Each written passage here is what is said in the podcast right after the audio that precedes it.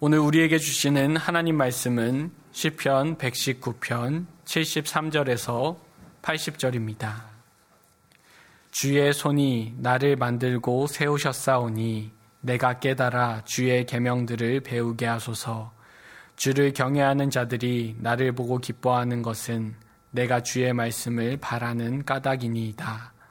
여호와여 내가 알거니와 주의 심판은 의로우시고 주께서 나를 괴롭게 하심은 성실하기 성실하심 때문이니이다. 구하오니 주의 종에게 하신 말씀대로 주의 인자하심이 나의 위안이 되게 하시며 주의 긍휼이 여기심이 내게 임하사 내가 살게 하소서. 주의 법은 나의 즐거움이니이다. 교만한 자들이 거짓으로 나를 엎드러뜨렸으니 그들이 수치를 당하게 하소서. 나는 주의 법도들을 작은 소리로 읊조리리이다. 주를 경외하는 자들이 내게 돌아오게 하소서. 그리하시면 그들이 주의 증거들을 알리이다. 내 마음으로 주의 윤례들에 완전하게 하사 내가 수치를 당하지 아니하게 하소서. 아멘. 우리는 살아가면서 많은 사물을 봅니다. 가장 많이 보는 사물이 무엇이겠습니까? 거주 공간에서는 가구와 전자제품 등을 포함한 생활용품일 것이고 사무 공간에서는 컴퓨터, 모니터와 같은 사무용품일 것이고 산업 현장과 일터에서는 일과 관련된 대상물일 것입니다. 우리가 보는 많은 사물들은 공산품이든 수공예품이든 사람의 손을 거친 것들입니다. 이처럼 하나님의 창조 세계를 접할 환경이 조성되어 있지 않습니다. 일터와 집을 오고 갈 때 도시에서 살아가는 사람들이 많이 보는 사물은 거리에 있는 건물이나 자동차나 지하철입니다. 그나마 쉽게 볼 수 있는 하나님의 창조 세계로는 하늘이 있습니다. 그런데 그 하늘조차도 볼 마음의 여유가 없이 살아가고 있습니다. 하나님의 창조 세계인 땅은 어떻습니까? 도시에는 콘크리트와 아스팔트 포장으로 인해 흙을 보기가 쉽지 않습니다. 도시에서 볼 수 있는 하나님의 창조물로는 거리의 가로수와 공원에 있는 풀과 꽃과 같은 식물들입니다. 이것도 인공 조경이 대부분입니다. 도시 안에 있는 산에 가면 그나마 하나님께서 만들어 놓으신 자연의 모습을 볼 수 있습니다. 하지만 바쁘게 살아가는 현대인에게는 이거조차 접할 시간이 많이 있지 않습니다. 도시에 살아가는 현대인의 비애라고 말할 수 있습니다. 오늘날 도시 현대인들이 하나님에 대해 깊이 생각하지 못하는 이유가 하나님의 말씀을 멀리 하는 것이 원인이기도 하지만 하나님의 창조 세계를 접할 기회가 많지 않기 때문이기도 합니다. 하나님의 창조 세계를 접하기 위해 그것으로 가는 것이 필요하겠지만 하나님의 가장 귀한 창조물인 사람, 자기 자신을 보면서 하나님의 창조 세계를 깊이 생각하는 것이 필요합니다. 우리가 하나님의 창조 세계를 통해 하나님께서 창조주이심을 지속적으로 인지할수록 하나님에 대한 생각은 더 깊어집니다. 그리고 그 인지력이 하나님을 더 알고자 하는 동기를 유발합니다. 하나님을 더 알고자 하는 마음이 커질수록 나를 창조하신 하나님의 말씀을 더 알고 싶은 마음이 일어납니다. 이러한 마음이 시편 119편의 시인에게 있습니다. 73절입니다. 주의 손이 나를 만들고 세우셨사오니 내가 깨달아 주의 계명들을 배우게 하소서. 시인은 하나님께서 자신을 창조하셨음을 인지하고 있었습니다. 주의 손이 나를 만들고 세우셨사오니는 마치 도공이 도자기를 손으로 빚어 만들듯이 하나님께서 자신을 창조하셨다는 시적 표현입니다. 만들다와 세우다로 번역된 원어들은 창조하다와 같은 뜻을 가지고 있습니다. 시인은 같은 뜻을 가진 단어를 반복 사용하므로 하나님께서 자신을 창조하셨음을 강조하고 있습니다. 혹시 누군가 아담과 하와만이 하나님의 창조물이지 아담의 후손은 생물학적으로 여자의 몸에서 태어난 사람이라고 생각하는 사람이 계실지 모르겠습니다. 다윗이 시편 139편 13절에서 하나님께서 자신을 지으신 것을 이렇게 고백하고 있습니다. 주께서 내 내장을 지으시며 나의 모태에서 나를 만드셨나이다. 우리 각 사람이 부모로부터 출생하였지만 그 과정에서 하나님께서 친히 나의 내장을 지으셨고 나를 만드셨습니다. 이를 알았던 다윗은 하나님께 감사하며 찬양하였습니다. 시편 139편 14절입니다. 내가 주께 감사하옴은 나를 지으심이 심히 기묘하심이라 주께서 하시는 일이 기함을 내 영혼이 잘 아나이다. 다윗은 하나님께서 손으로 자신을 지으셨음을 분명히 인지하고 있었습니다. 이 인지력이 바로 믿음입니다. 나는 하나님의 피조물이다는 말이 단지 상투어가 아니라 중요한 믿음의 고백이 되어야 합니다. 믿음의 핵심 내용을 담고 있는 사도신경은 하나님을 향한 우리의 신앙 고백입니다. 사도신경의 첫째 내용은 성부 하나님을 향한 신앙 고백으로서 전능하사 천지를 만드신 하나님 아버지를 내가 믿사오며입니다. 믿음의 핵심에서 첫째는 하나님이 누구신지를 아는 것입니다.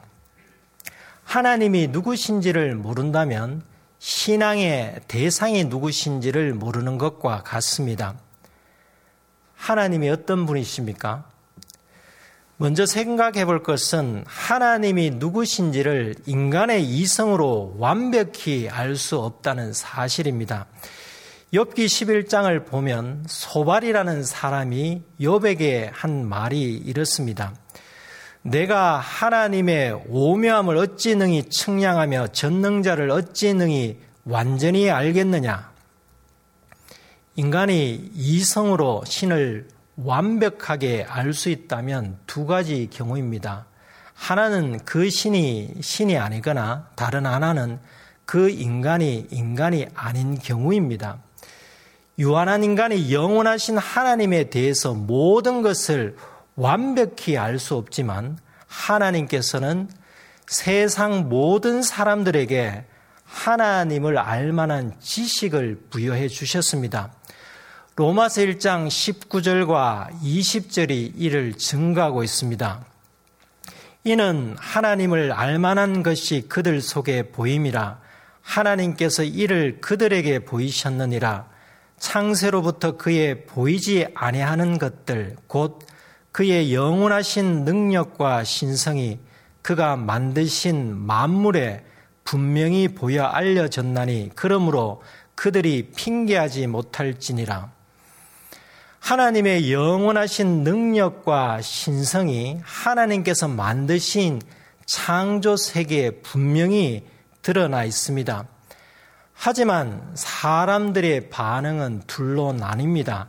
하나님의 창조 세계를 보고 신은 존재한다 또는 신은 존재하지 아니한다입니다. 평소에 기도를 잘 하지 않는 사람이라도 비행기를 탈 때마다 기도를 한다고 하지 않습니까?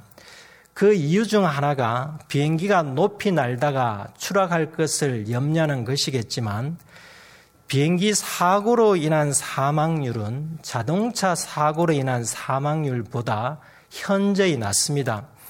세계보건기구가 발표한 2013년 자료를 보면 교통사고 사망자 1000명 중에 한 명의 비율로 항공사고로 사망한다고 하였습니다. 그렇다면 차를 탈 때마다 기도하는 것이 더 바람직하지 않겠습니까?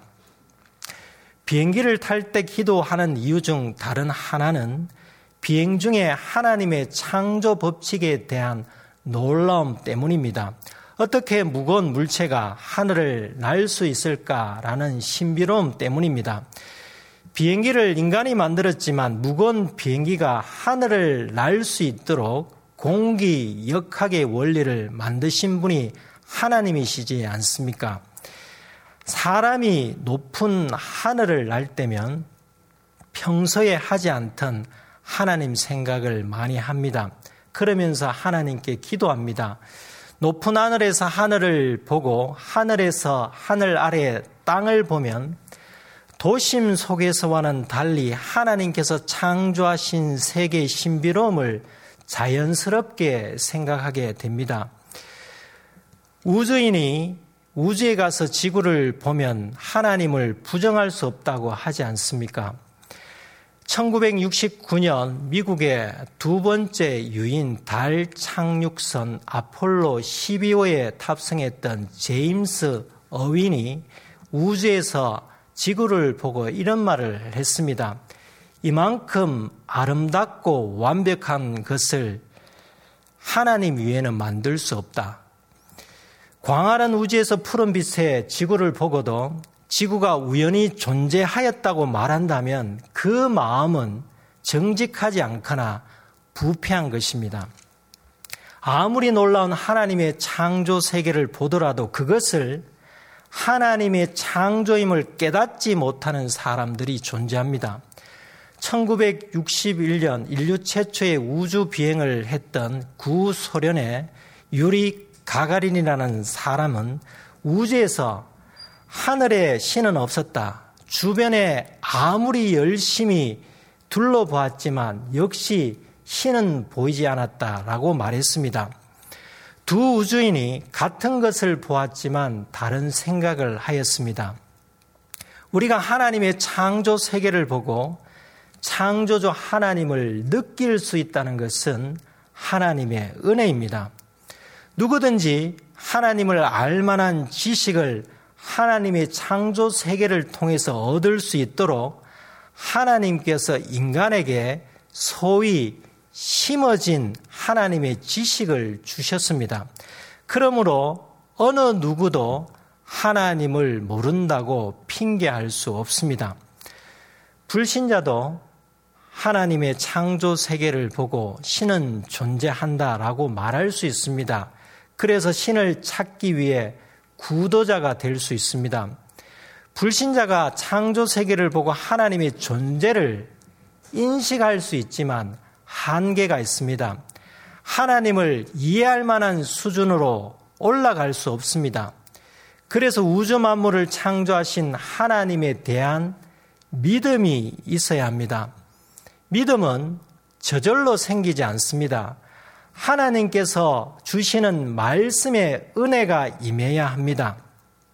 시인이 주의 손이 나를 만들고 세우셨사오니 라는 고백 이후에 내가 깨달아 주의 계명들을 배우게 하소서라고 기도하였듯이 창조 세계를 보고 하나님의 존재를 인식하는 수준에 머물지 말고 하나님께서 사람과 우주를 만드신 창조주의심을 확고히 믿도록 하나님의 말씀을 듣고 배워야 합니다.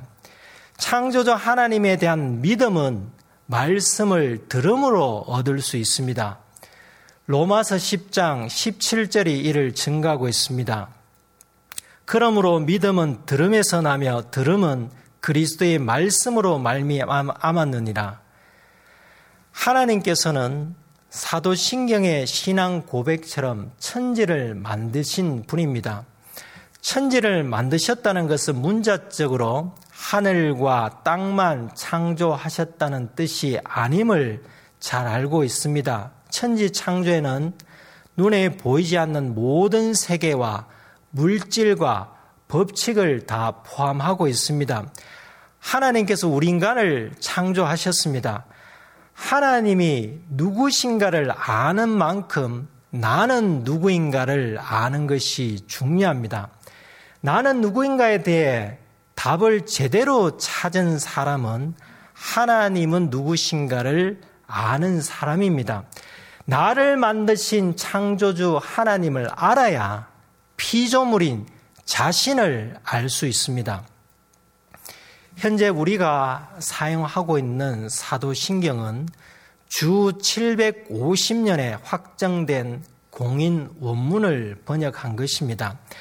현재 사도신경의 기원이 되는 2세기에 만들어진 고대 로마 신조에는 전능하사 천지를 만드신 하나님 아버지를 내가 믿사움에 해당하는 항목이 문답형의 질문으로 되어 있는데 당신은 모든 것을 주관하시는 아버지를 믿느냐입니다.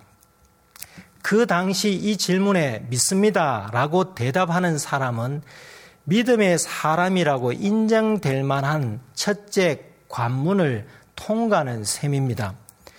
모든 것을 주관하시는 하나님께서 나를 만들고 세우신 분이시기에 나의 모든 것을 아십니다. 달리 말하자면 하나님께서 나를 만들고 세우신 분임을 인지하는 사람은 하나님께서 나의 모든 것을 아시는 분임을 인지하는 사람입니다. 다윗은 하나님께서 자신의 모든 것을 주관하시는 분임을 알고 있었습니다. 그래서 오늘 교동문에 나온 시편 139편 2절, 3절, 4절에서 다음과 같은 고백을 할 수 있었습니다. 주께서 내가 안고 일어섬을 아시고 멀리서도 나의 생각을 밝히 아시오며 나의 모든 길과 내가 눕는 것을 살펴보셨으므로 나의 모든 행위를 익히 아시오니 여호와여 내 혀의 말을 알지 못하시는 것이 하나도 없으시니다. 전능하사 천지를 만드신 하나님, 나를 만들고 세우신 하나님께서 창조주이심을 인지하는 것이 믿음의 중요한 요소입니다. 나를 만들고 세우신 이가 나의 안고 일어섬을 모르시겠습니까? 나의 생각을 모르시겠습니까?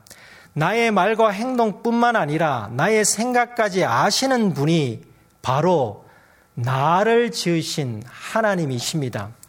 하나님을 창조주로 인지하고 산다면 우리의 삶은 분명히 변화될 것입니다.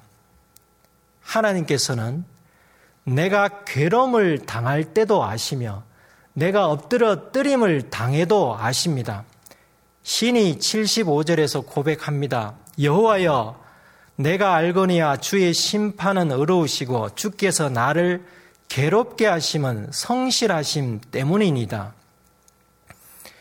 시인이 하나님의 이름을 부르며 하나님께서 의로우시고 성실하심을 고백합니다. 심판으로 번역된 단어의 원형은 미시파트인데 시편 119편에서 23번이나 나옵니다.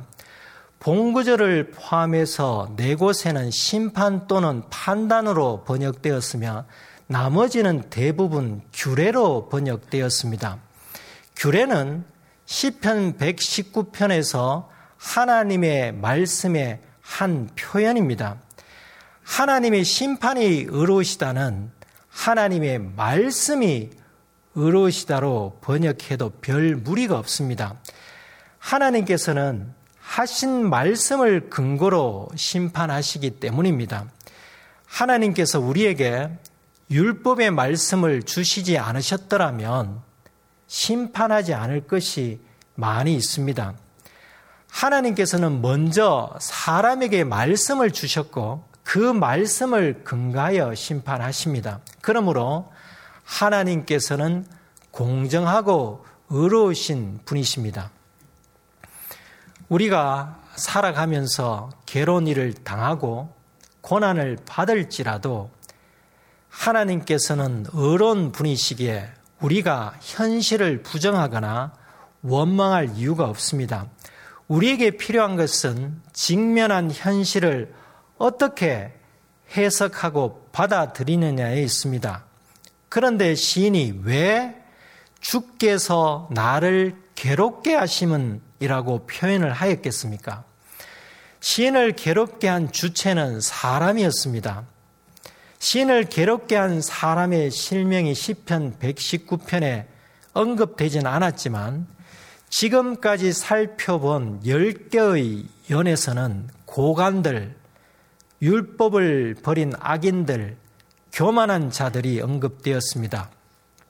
이를 요약하면 시인을 괴롭게 한 사람은 하나님의 말씀을 따르지 않는 교만한 사람들이었습니다. 이들이 시인을 괴롭힌 주체임을 알 수 있는데 시인이 본 구절에서 주께서 나를 괴롭게 하심은 이라고 말합니다. 이는 시인의 신앙관에서 비롯된 표현입니다. 73절에서 시인은 자신을 만들고 세우신 분이 하나님이심을 고백했습니다. 시인은 자기 정체성이 분명한 사람입니다. 자신이 하나님의 피조물임을 인지한 사람입니다. 사람을 창조하신 이가 사람의 말과 행동과 생각을 모르실 리가 없음을 알았습니다. 그러므로 시인이 자신이 하나님의 말씀을 따르지 않는 교만한 자들로부터 괴로움을 당하는 것조차 하나님의 허락 없이는 일어날 수 없는 일이라고 확신했습니다. 만약에 자신이 억울하게 당하는 고난이라면 하나님께서 그 고난을 고난에서 구원해 주실 것이지만 만약에 그렇지 않다면 그 고난의 현실을 받아들이는 것이 마땅하다고 생각했습니다. 그렇기에 시인이 현재 당하는 고난을 하나님께서 자신을 괴롭게 하시는 결과라고 보았던 것입니다. 욥이 자녀들과 재산을 잃어 말로 형용할 수 없는 고난을 당한 후 이렇게 고백했습니다. 욥기 1장 21절 22절입니다. 이르되 내가 모태에서 알몸으로 나와 싸운즉 또한 알몸이 그리로 돌아가올지라 주신이도 여호와시요 거두신이도 여호와시니 시오니 여호와의 이름이 찬송을 받으실지니이다 하고 이 모든 일에 욥이 범죄하지 아니하고 하나님을 향하여 원망하지 아니하니라. 모세 형 아론은 자신의 아들 나답과 아비후가 여호와 앞에서 분양하다가 죽임을 당하는 고난을 받았지만 하나님의 말씀을 듣고 잠잠했습니다. 레위기 10장 3절입니다. 모세가 아론에게 이르되 이는 여호와의 말씀이라 이르시기를 나는 나를 가까이 하는 자 중에서 내 거룩함을 나타내겠고 온 백성 앞에서 내 영광을 나타내리라 하셨느니라 아론이 잠잠하니 하나님께서 자신의 거룩하심과 영광을 나타내시겠다고 말씀하셨는데 이는 나답과 아비후에 대한 심판은 의롭다는 말씀입니다. 하나님께서는 말씀에 근거하여 사람을 다스리시기에 시인이 고난 당하는 것은 하나님께서 의로우시기 때문입니다.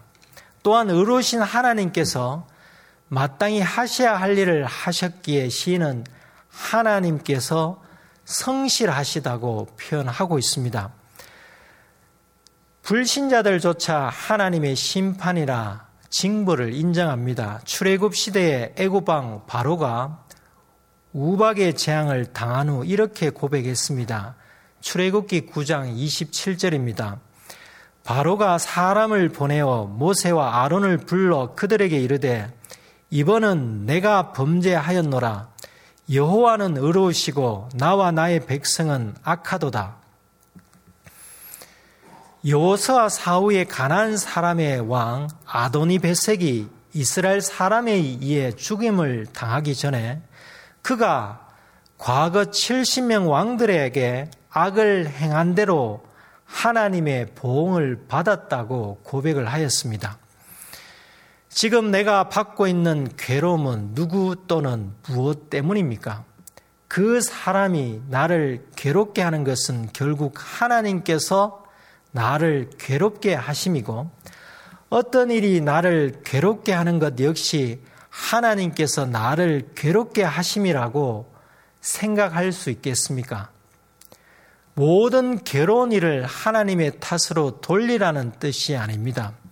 나를 지으신 창조주 하나님께서 내가 괴로움 당하는 것을 그냥 두신다면 다 이유가 있기 때문입니다. 그 현실을 받아들이고 그 현실을 통해 하나님께서 나에게 원하시는 것이 무엇인지를 깨닫는 것이 우선입니다. 히브리서 12장 6절에 주께서 그 사랑하시는 자를 징계하시고 그가 받아들이시는 아들마다 채찍질 하심이라 하였으니 시인은 현실을 받아들였습니다. 그리고 그 현실을 겪게 하신 하나님께 집중하길 원했습니다. 그래서 하나님께 인자심 헤세드와 극률하심을 구합니다. 76절, 77절입니다. 구하오니 주의 종에게 하신 말씀대로 주의 인자심이 나의 위안이 되게 하시며 주의 극률이 여기심이 내게 임하사 내가 살게 하소서 주의 법은 나의 즐거움이니다. 인자심에 대해서 시인이 41절에서 고백한 바가 있습니다. 여호와여 주의 말씀대로 주의 인자심과 주의 구원을 내게 임하게 하소서. 주님의 인자심이 임함은 곧 구원을 뜻하므로 하나님의 인자심은 곧 고난 중에 있는 사람에게 위안이 됩니다. 77절의 극률의 히브리어 원어는 라함인데 그 원뜻은 자궁을 뜻합니다. 태아가 엄마의 뱃속에 있을 때는 죽음이나 고난이 전혀 어울리지 않습니다. 엄마의 자궁 안에 있는 태아는 생명이고 평안입니다. 하나님께서 극률이 여기심은 엄마의 자궁으로 태아를 품듯이 생명 주심을 뜻합니다. 하나님의 인자심 헤세드와 하나님의 극률하심 라함이 우리를 살리십니다. 시인은 77절 말미에 주의 법은 나의 즐거움이니다 라고 고백합니다. 위안과 즐거움의 원인은 구원을 약속하신 하나님의 말씀 때문입니다.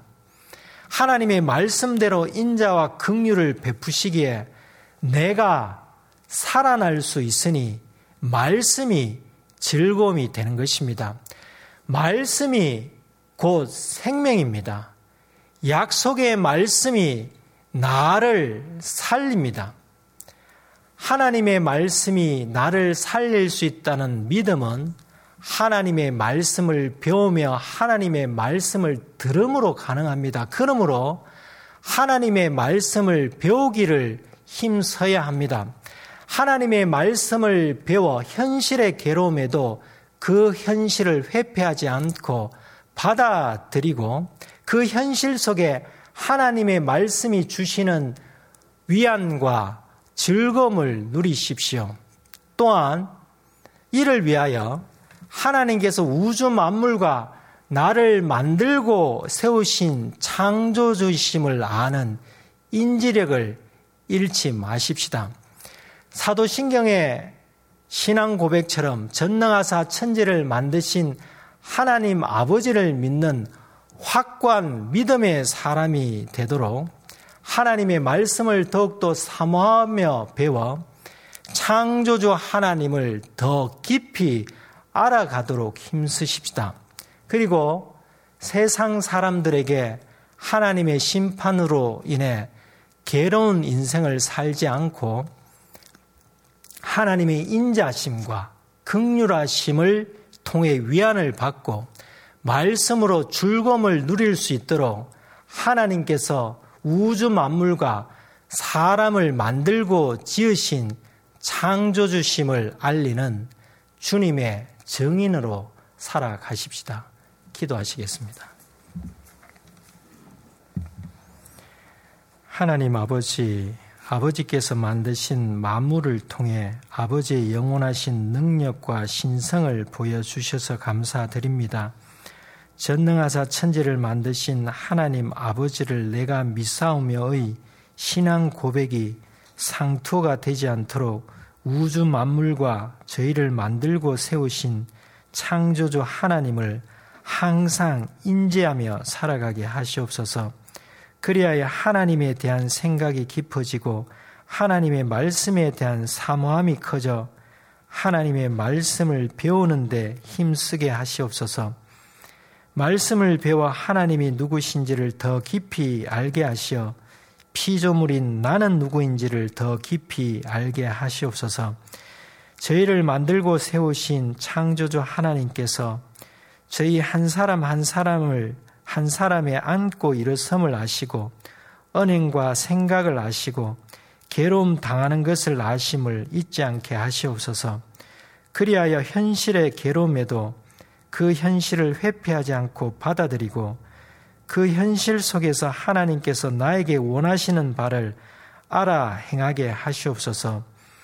나아가 하나님의 인자심과 극률하심을 구함으로 위안을 받고 회복되는 은총을 누리게 하시옵소서.